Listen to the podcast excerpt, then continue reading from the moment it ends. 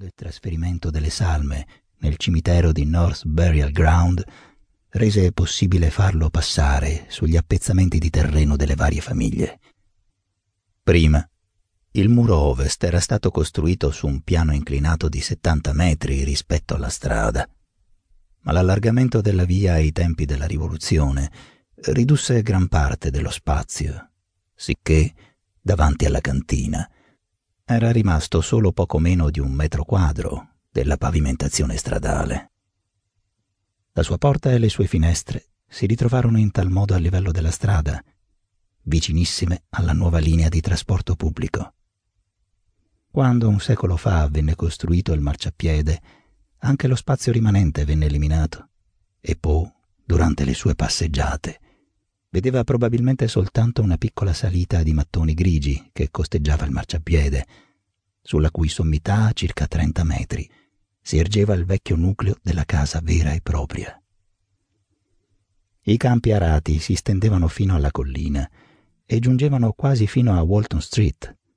Lo spazio restante a sud della casa, che confinava con Benefit Street, si innalzava di molto dal livello del marciapiede e formava in questo modo un perimetro circondato da un alto muro di cinta, umido di muschio.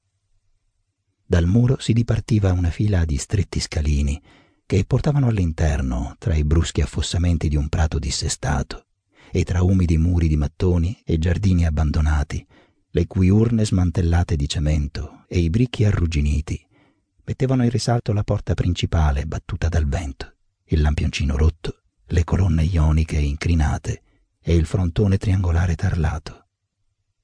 Quando ero ragazzo, avevo sentito dire che in quella casa era morto un numero impressionante di persone. Quello, mi dissero, era il motivo per cui i proprietari, vent'anni dopo averla costruita, l'avevano abbandonata.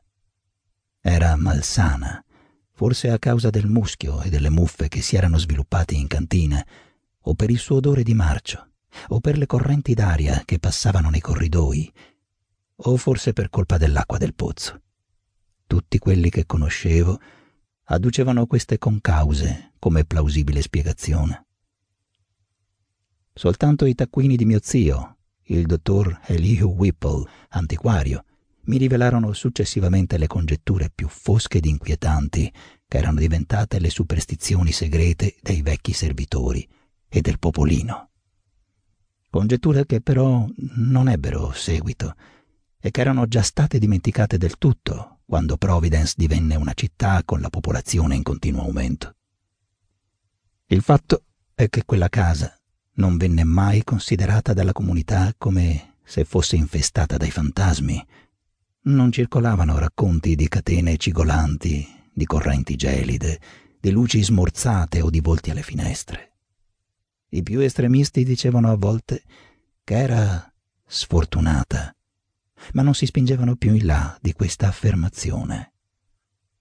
Dietro la polemica c'era in realtà il fatto che in quella casa era morto un numero impressionante di persone, o, più precisamente, era morto lì, perché, dopo alcuni fatti verificatisi sul posto più di sessant'anni prima, l'edificio era stato abbandonato, giacché nessuno aveva più voluto prenderlo in affitto. Queste persone non morivano improvvisamente per una causa normale, ad esempio una malattia vera e propria. Sembrava piuttosto che la loro salute si rendesse precaria prima del decesso. Quelli che sopravvivevano mostravano di essere affetti in misura diversa da una specie di anemia o di consunzione oppure perdevano le loro facoltà mentali. Circostanze queste che non stavano certo a testimoniare a favore della salubrità della casa. Le abitazioni vicine, bisogna inoltre aggiungere, non presentavano una simile malsanità. Ero riuscito a scoprire soltanto questo, prima che le mie insistenti domande spingessero mio zio a mostrarmi quei suoi taccuini che, alla fine, spinsero entrambi in una spaventosa ricerca. Durante la mia infanzia, la casa abbandonata era rimasta vuota, con i suoi raccapriccianti alberi spettrali,